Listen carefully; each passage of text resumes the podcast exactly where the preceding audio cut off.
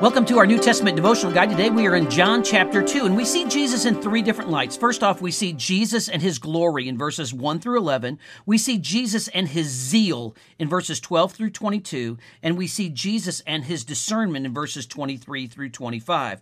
First off, we see Jesus and his glory.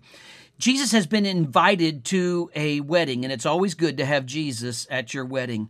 The reception in this day would be a full blown feast that may last up to a week, and they have obviously run out of wine in verse number three. And Mary comes to Jesus. Now, Jesus in verse number four is not disrespectful, but shows distance. He calls her ma'am instead of mom, as he says, Woman, what does your concern have to do with me? And then he says, My hour is not yet come. Jesus shows that he's living on the Heavenly Father's timetable. But Mary will not be deterred. So she says to the servants, Whatever he says, do. And Jesus tells them to take the six water pots that are used for purification, to fill them with water. And Jesus performs this awesome and wonderful sign and turns the water into wine. Now, as we think about these pots that were used for external washing, they did something on the outside, but they could do nothing internally. Jesus does something greater. He impacts the inside. He brings fullness into their emptiness and grace into their law. And the master of the feast even realizes that this is better than what was brought out at the beginning. But notice Jesus does this as a sign. The sign points beyond itself. Jesus has come to bring grace.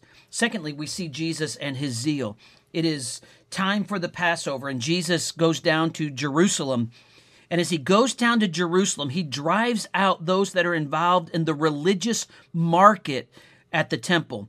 For those coming a long way to travel, they could not bring animals with them. So they could buy animals there at the temple. And there were those who were making big money, ripping people off. And uh, they were using the temple as a place to build their own wealth and it had just become a ritualistic sacrifice and Jesus shows that this is not about ritual this is not routine business and this is not about getting rich this is my father's house. And he has zeal for the Father's house that Psalm 69 9 would show. His disciples then uh, believe in him as he uh, confronts the Pharisees, and they say, What are you going to do for a sign in verse number 18? And Jesus says, Destroy this temple, and I will bring it back in three days. And again, verse 22, his disciples, because of this, they look back and they believe.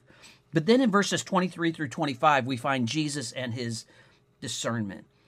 It was at the Passover, many believed, but Jesus would not commit himself because Jesus knew what was in the people's hearts. Did they want to make him the king and ruler over Rome and over the political empire at that time? Well, Jesus knew. Jesus knows our heart today. I pray that our heart sees him as the one who can do signs and the one who has great zeal for his Father's house.